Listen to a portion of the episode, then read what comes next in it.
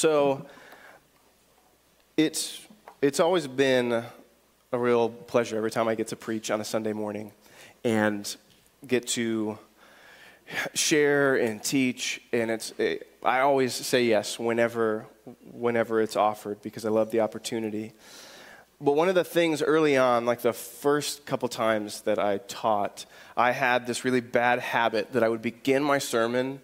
Uh, and granted, when I started here, I felt like I was 15, right? But I would start my sermon and I would start by like making fun of myself, right? I would start by being like, yeah, I, mean, I know I'm only a youth pastor. And I would try to, I, in my mind, being like, hey, I know that I'm the youth pastor. I'm just a kid, right? I just play with kids. And granted, this last Friday, my work day was shooting Orbeez guns and water balloons at kids. That was my work, right? But I used to start the sermon with like undercutting myself, and it was one of our great folks in the church that said, "Stop telling people to not listen to you when you start the sermon." And I was like, "Thank you, I appreciate that," uh, because that's how I started. However, today I will give one thing. I am sick right now, if you can hear that, and I I don't often get to hear the sermons on Sunday morning because I'm teaching or in Sunday school with the students. And so I listen later on uh, uh, through the podcast or on YouTube.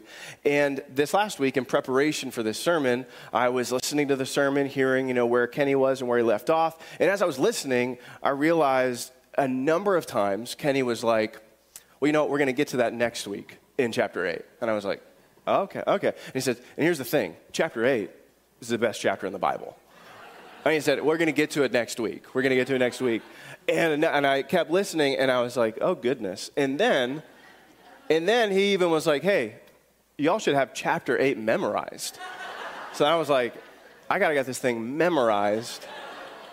But he's not wrong in that number one, it should be memorized because it's so good. But number two, it really is the, one of the best chapters in the Bible. It is the culmination of the argument that, that Paul has been making throughout Romans. And so it is important. So as I read that, I immediately caught a cold and got sick uh, as I finished listening to a sermon. And I thought, well, this is God's lesson in me as we're talking about the abundant life we can have in Christ. I'll be sick and I'll still have the abundant life. And then I realized that Tuesday I was supposed to go with my son to uh, you know, like an all day field trip.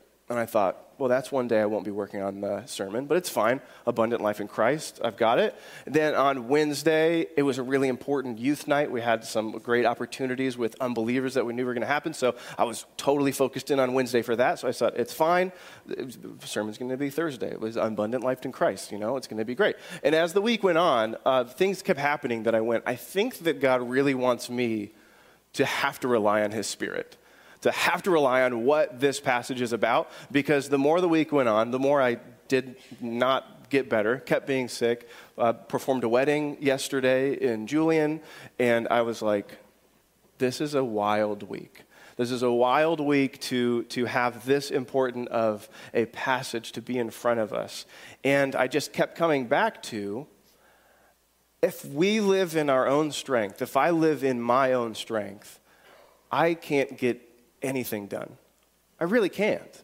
Especially in, in, in, the work of the vocation of being in ministry, all of it is outside of my control. I mean, it's really all in the Spirit's work on everyone's hearts. And so I do what I can, but then even in, in my normal life, the fact is, is God steps in at the point where we reach the end of ourselves. And the longer that we take to really admit the end of ourselves, the less and less room we give God to really work and live in that abundance of His life. Because even in a week, and I don't say all of those things to like give you a, a like, you know, Zach hasn't prepared this sermon, so don't even worry about it. That's not the point of what I was saying. Because I did. I, I cared deeply about what this passage is about. But the point is, is that if I was doing that in my own strength, I would have been a total nightmare at my house, right? I would have paid you know, zero attention to my family with what I can. I would just be all over the place. And every moment that week that I could have had with people, I would have been in another place because I'm so worried about all of these other things I have going on.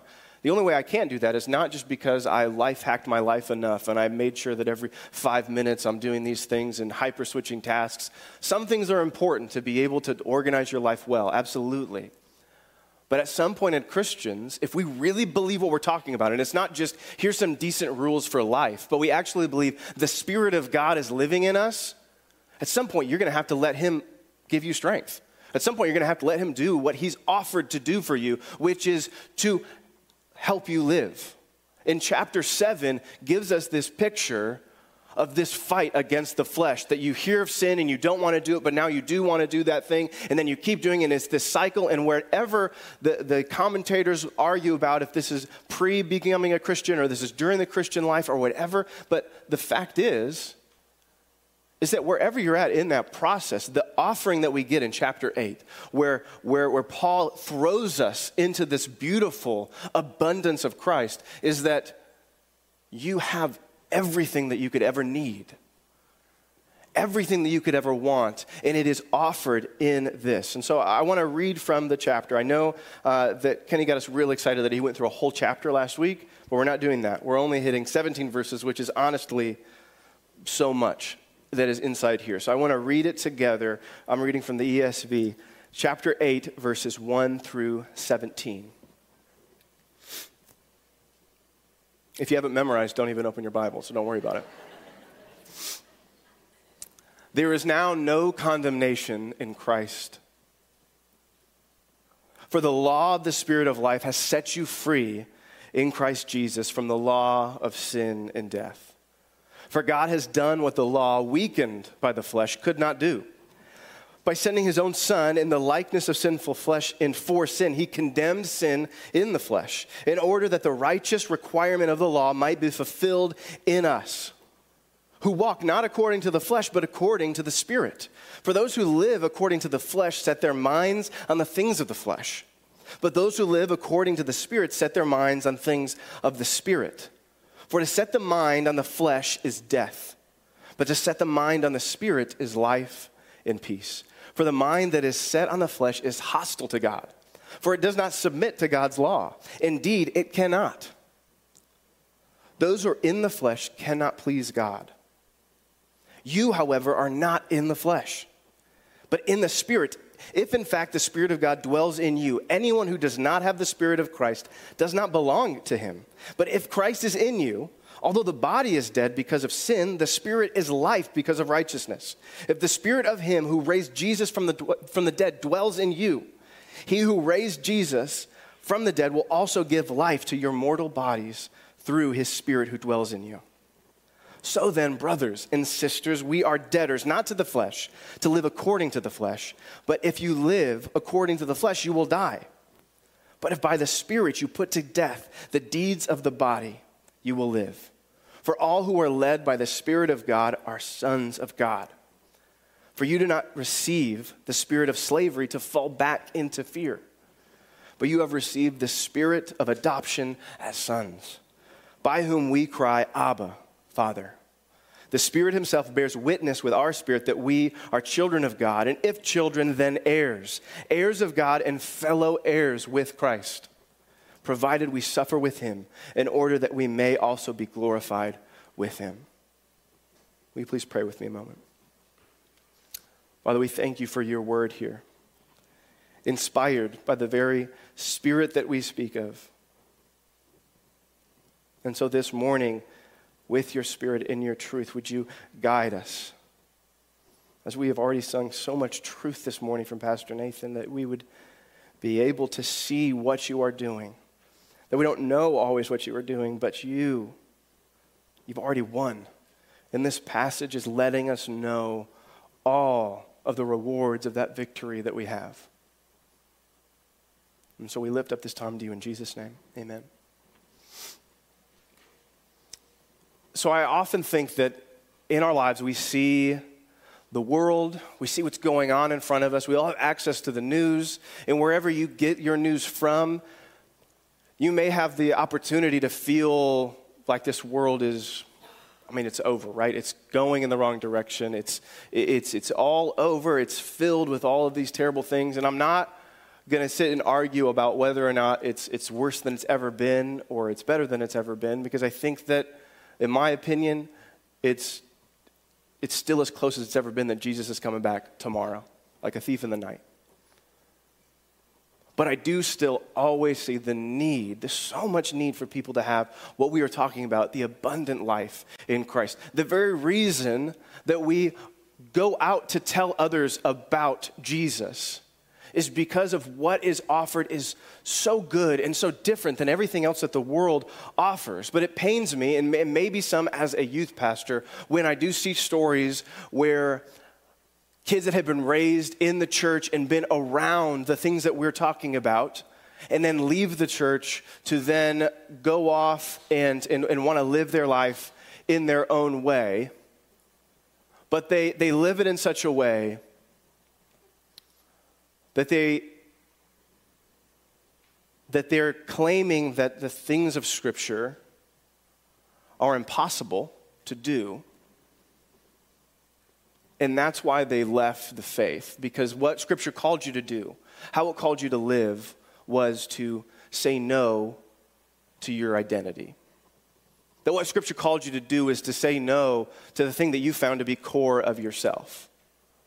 And the thing is, is that's true. Chapter 7 tells us that the law calls out things in your flesh that you didn't even realize were wrong about you and tells you that they're wrong and they need to be forgiven.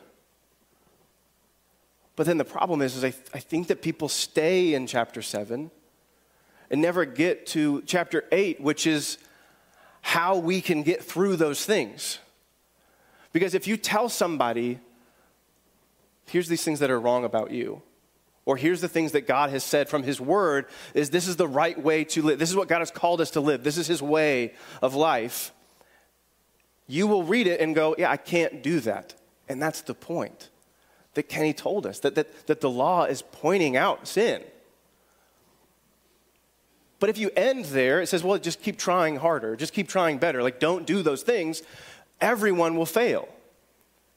Unless God actually gave us His Spirit. So that when I tell you this thing about you, God, God doesn't desire that for you. It's not in His plan, it's a sin, it's off from what He calls us to live in. But then I say, but guess what? He's given you his spirit to give you strength. That actually is good news. Not only have you been placed and justified and forgiven, but you've been given a way to combat that. And that's this first point in verses 1 through 4. It says that there is a new law, the law of the spirit of life, not the law that is bringing about death. Well, this isn't Paul making a big statement that the old law, the Mosaic law, is death, but it's continuing that point that what the law does without the cross, without Jesus, is it tells you here's God's standards and here's how you don't meet them. I mean, I love that in 7 that, that Paul gives the example of coveting because that's a perfect example for us. Because if you weren't told that coveting is wrong, and you, you, you weren't told any of it and you lived in our culture, you would never think that it was wrong because it's everywhere. That's the core of how we get you to spend more money is telling you that you need this thing, that everybody else has this thing, that Matthew McConaughey is driving a Lincoln, so you better have a Lincoln. You need it. And no one's saying, well, that's wrong. But, but the law is telling us, no, no, no, no. This is not the way that God designed your hearts to work. He doesn't want you to live in this.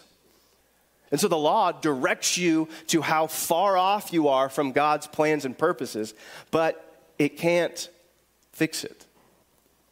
In Adam, we're condemned.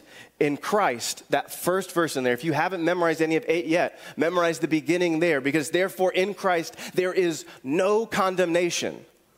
All men, as we see, for all have sinned and fall short of the glory of God, the points that Paul's been making in Romans, all are condemned in Adam but in Christ, there is no condemnation. You are born into this world condemned for the fact that you are bound by your flesh, what scripture calls a slave to these things. And even when you find out the right list of rules, you still can't meet those because you are condemned in Adam. But then Jesus comes and tells Nicodemus, you might know this story. He says, You need to be born again.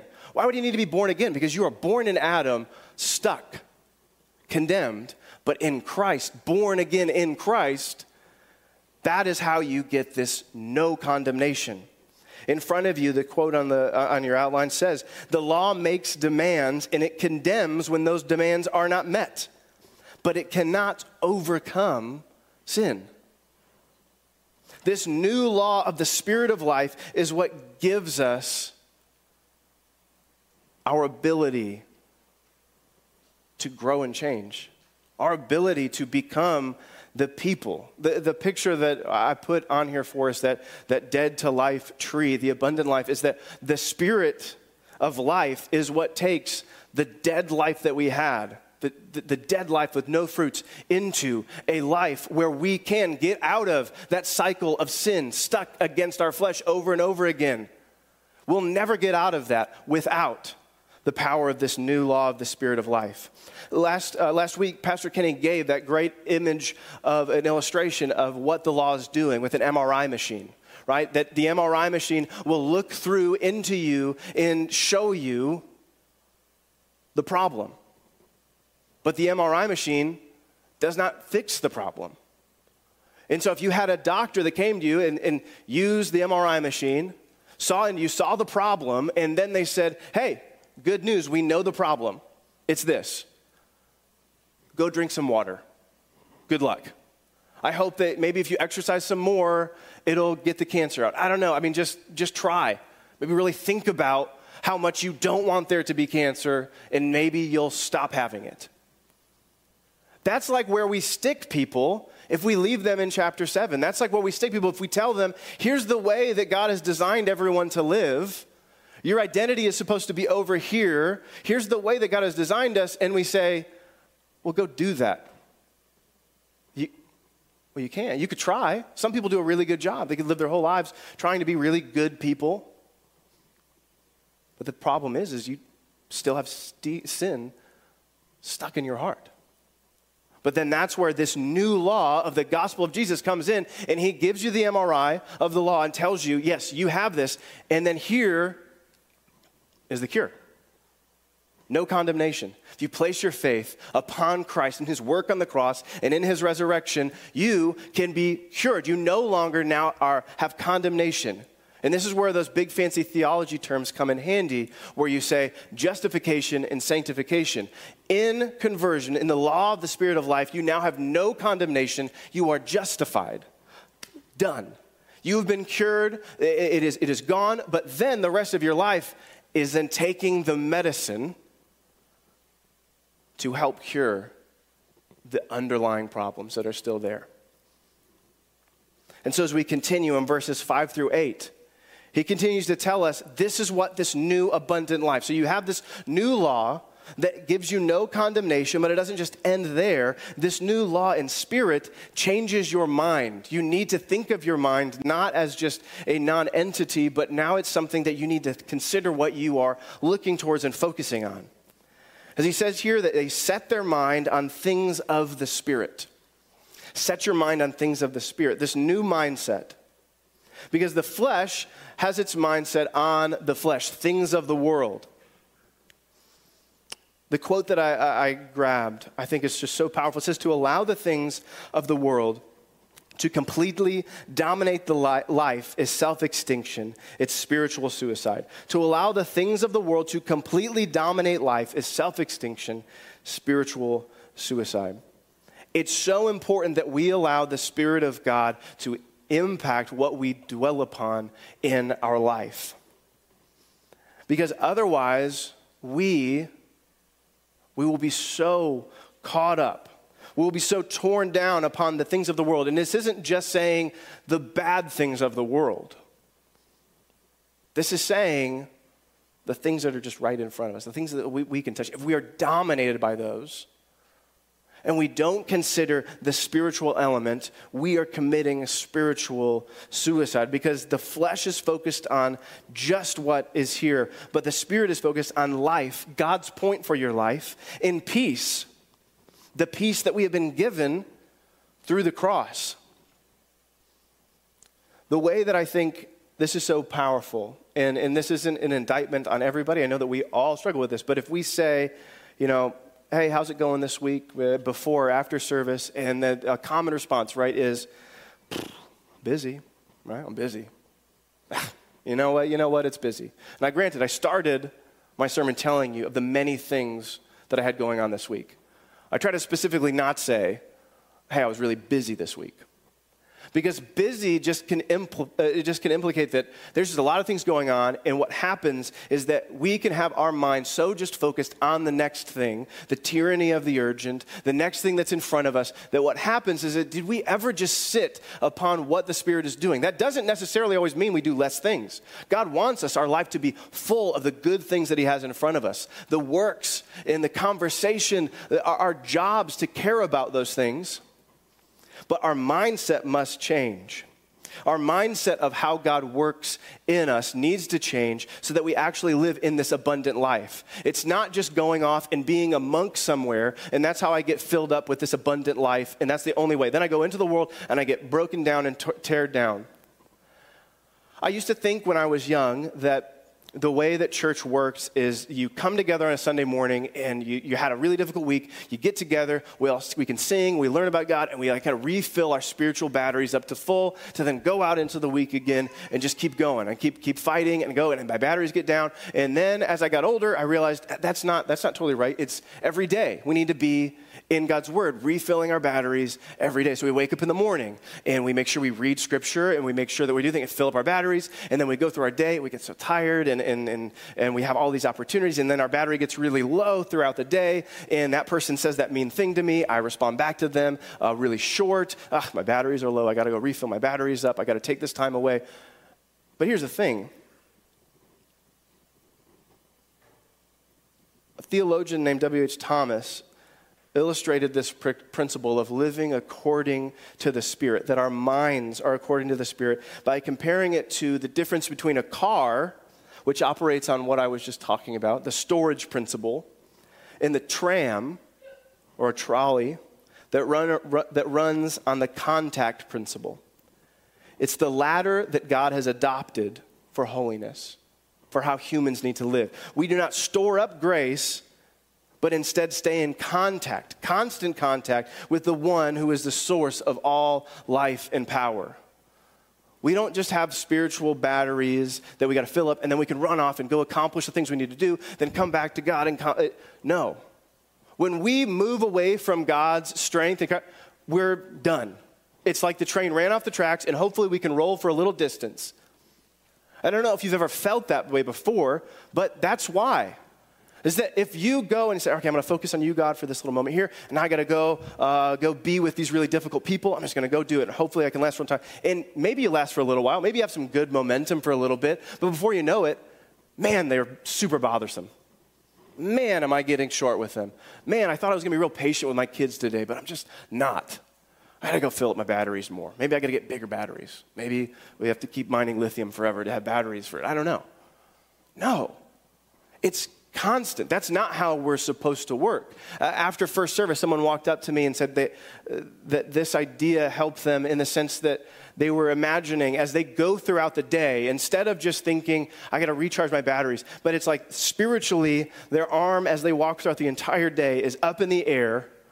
Like holding onto God's hand all day long as you're walking through. Maybe just giving high fives. Maybe you're walking through and you're holding, giving all day. Paul calls us to pray continually. And we think, well, how do I just sit and pray continually? No, that's what he's talking about. He says, you have to be in constant contact because he is the only source of strength. He's all of it. When you're disconnected from him, you've got no power. You're trying to do it on your own. You're trying to live in chapter seven of fighting the flesh, but wanting the flesh, but not wanting to do it. And you, are just, you're stuck. But what God is offering us is saying, no, no, no. While you're at work, while you're with those people, while you're hoping to share the gospel, don't just try to store up and prep and then kind of go for it. He says, No, I'm with you. Constant connection. And as he continues, it's, it's still the, the big idea to, to let you know the secret of what today and this passage is about is the abundance of Christ is that we have God's Spirit living within us. That's, that's it. And its different ways to make sure that you are living in that reality.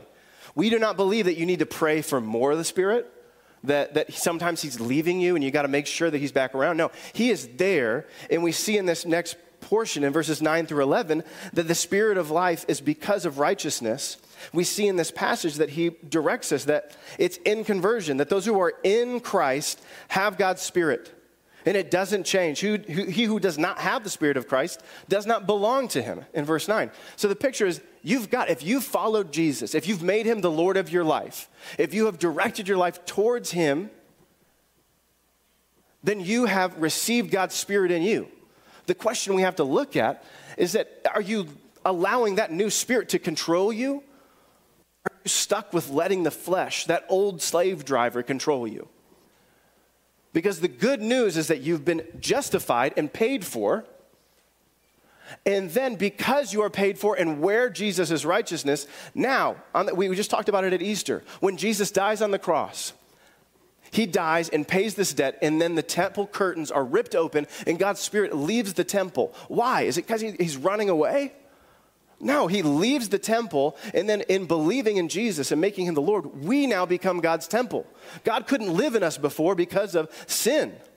But with the payment, the perfect payment of Christ, and in his resurrection, we now can have God's actual spirit be in us. In this new spirit, if you want to mark this passage, this is uh, the, one of the best places in Scripture that shows us that clearly God's Spirit is at the moment of conversion. He doesn't go anywhere else. There's not more of Him to get. There's not less of Him. The, the difference is are you listening to Him? Are you giving Him space? Or as you go into the world and you are so overburdened that you are trying to fill up your batteries with Him and then you're leaving Him in the dust. On your outline, it also has a, a, quote there The victory of Romans 8 results from living in vital union with Christ Jesus, sustained and empowered by the Spirit of God. The, the victory that we can have, this abundant life that we hear about, is not a secret. It's not a, a, magical way. If you organize your life this perfectly, if you do all these things, the secret is not a secret. It's clear. It's allow yourself to be under his control. Allow yourself to have the Spirit be the one who is changing and working and fixing you. I know that um, some folks have uh, either been in uh, recovery groups or know folks that are in it, but I know that the first time I ever went to a recovery group in, in my college years, as a visitor, I went in, and as I heard them for the first time in my life, like heard them walk through 12 steps, I heard them and I went, Isn't that the gospel? I didn't know at that time that like the founder was basing it on his, his, his, understanding of how not just justification, you're being made right, so now God can dwell in you, but now sanctification. And in those steps, if you don't know, one of those first ones is what? Admitting that you have a problem that you can't fix. And here's the thing we're okay if people say that because you are addicted to this, this big thing that's torn apart your life, or you've, you've hidden your alcoholism for so many years, and, and yeah, no, it makes sense. You've got to admit that you've got a problem. But here's the thing we all have to admit that. Every day that you are in that Romans 7 cycle of, I thought I wasn't supposed to covet, but now I kind of do want to covet, and now I do, and you're caught in it, and you think, well, this is a little one. I could fix this, right? But no. This new spirit tells us that no, we've given you the power now that you can actually conquer those things because you can't on your own. And even with God's strength and power, fighting that flesh is so difficult. And it's often a, li- it is a lifetime of learning what it looks like to live in submission to the ways of Jesus Christ. But He's given us all of this power. Now, if you uh, heard me teach uh, Good Friday, you know that I mentioned um, video games and a video game movie because I'm a youth pastor and that's what I have to do, right? I'm not going to give you guys a break this week because uh, I'm going to mention a superhero movie. Um, but I won't name it so you won't get so confused, and I'm not going to go really in deep. But the, the point of it is this there's a million different superhero movies out that have been out for many years, and uh, from the early Superman movies and all that kind of stuff. But what I always found interesting in a couple of the um, not most recent, most recent when I was younger, but the very first Avengers movie you have this team of people coming together to fight you know, it starts off, they're fighting just little guys here and there, right? They're, they're, there's this bad guy that's doing this, right? But as it increases over and over again, the bad guys get stronger and stronger, right? And then all of a sudden, I mean, it's the entire world has been exploded by these giant lasers, and everyone has the power to like control your mind. And here's like these, I mean, it gets wild, right? And you look at the team of people and you know, some people they, they, can pick up like buildings and throw them, or they're so strong like bullets don't do anything to them, or you know, they're, they're so rich and smart that they have a cool suit that protects them from everything and has unlimited power. And then there's a guy that shoots bow and arrows. And I know there's some people that I know that that's like their favorite person. Awesome. And, and I got corrected after first service. Hey, it's not just regular arrows, there's like bomb arrows and stuff too, okay? True, true, true, true. Okay? But what happens when that guy has the giant alien step on top of him? Uh, he's dead. There's so many times in that movie you watch it, you go, this guy definitely should be dead. He should definitely be. Because he's a normal dude that's really good at shooting at stuff. And here's the thing that we, we can watch it into a movie, it doesn't matter how it ends up. It's, it's awesome, great, it's fun, and explosions, it's great.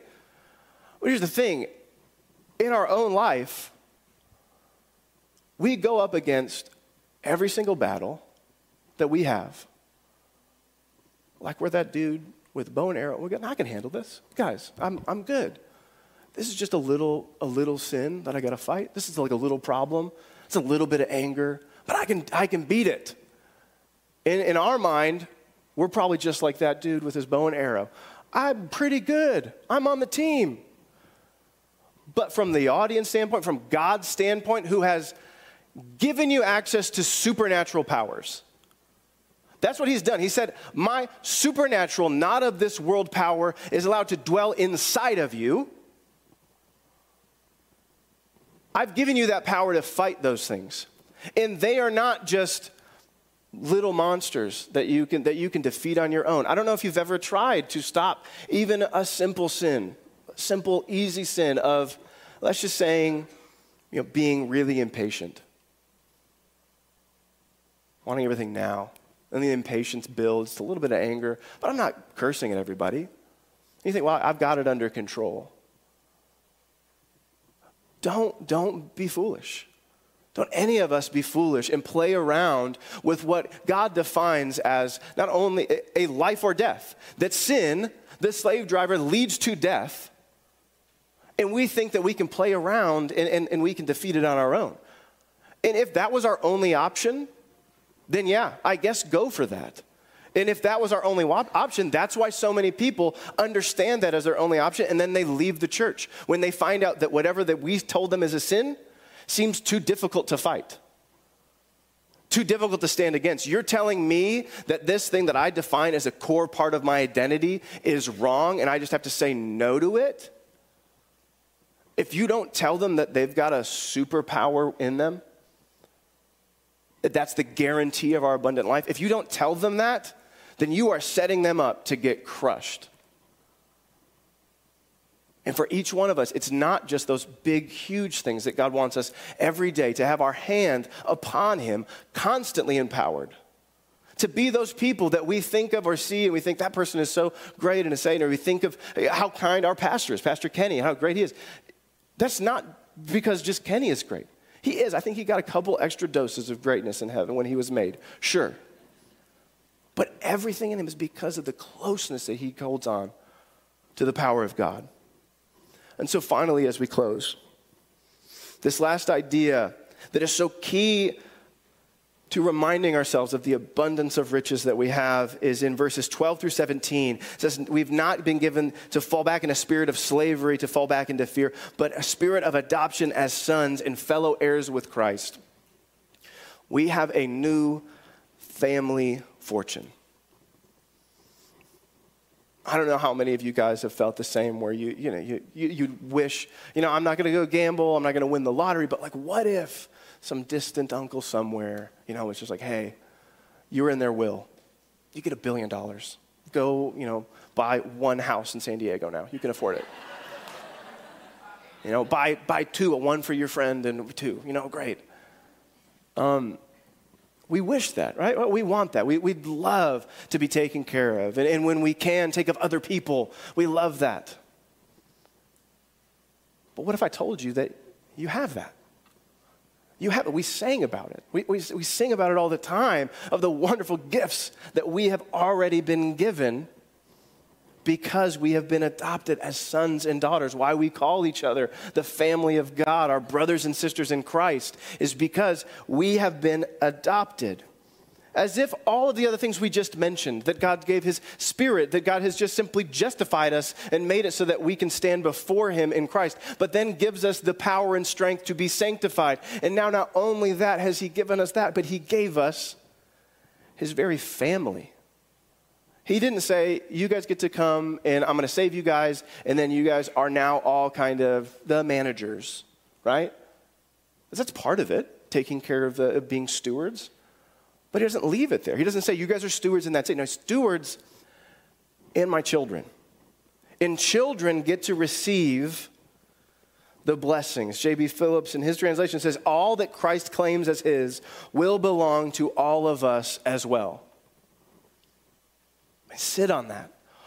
All of it that, that Christ has put under him is, is ours, not because of ourselves and not outside of Christ, but it is. If you are in Christ, if you've been born again into him and no longer just a child of Adam, that's what you have to wake up to in the morning. I, I printed out part of the lyrics of a song uh, that's relatively new, but um, it's been something that I, I listen to as a reminder of how to identify myself in the fight with sin, in the fight with whatever is in front of me of discouragement or temptations, to remind myself who I am and what I have. It's called I'm So Blessed. I'll, I'll read from what's not on the paper first. It says, I'm so blessed. I was going to sing it, but I'm sick, so you guys lucked out. I'm so blessed. I'm so blessed. I got this heartbeat in my chest. No, it doesn't matter about the rest. I'm so blessed. Hallelujah. I'm blessed. And on your outline, it says, because on my best day, I'm a child of God. But on my worst day, I'm a child of God. Oh, every day is a good day. And you're the reason why. Every day is a good day on your best day and your worst day. Why? Because you could ignore everything and pretend like it didn't happen? No. Why? Because God is going to give you everything that you wanted? No. Every day is a good day because of who God is, because He's made you His child. That even if in this life everything doesn't work out, we have a promise that the next life is perfect. And even in this life, we don't have to discount our enjoyment and joy of this life because He's given us the abundance that we need here and now. His Spirit in us.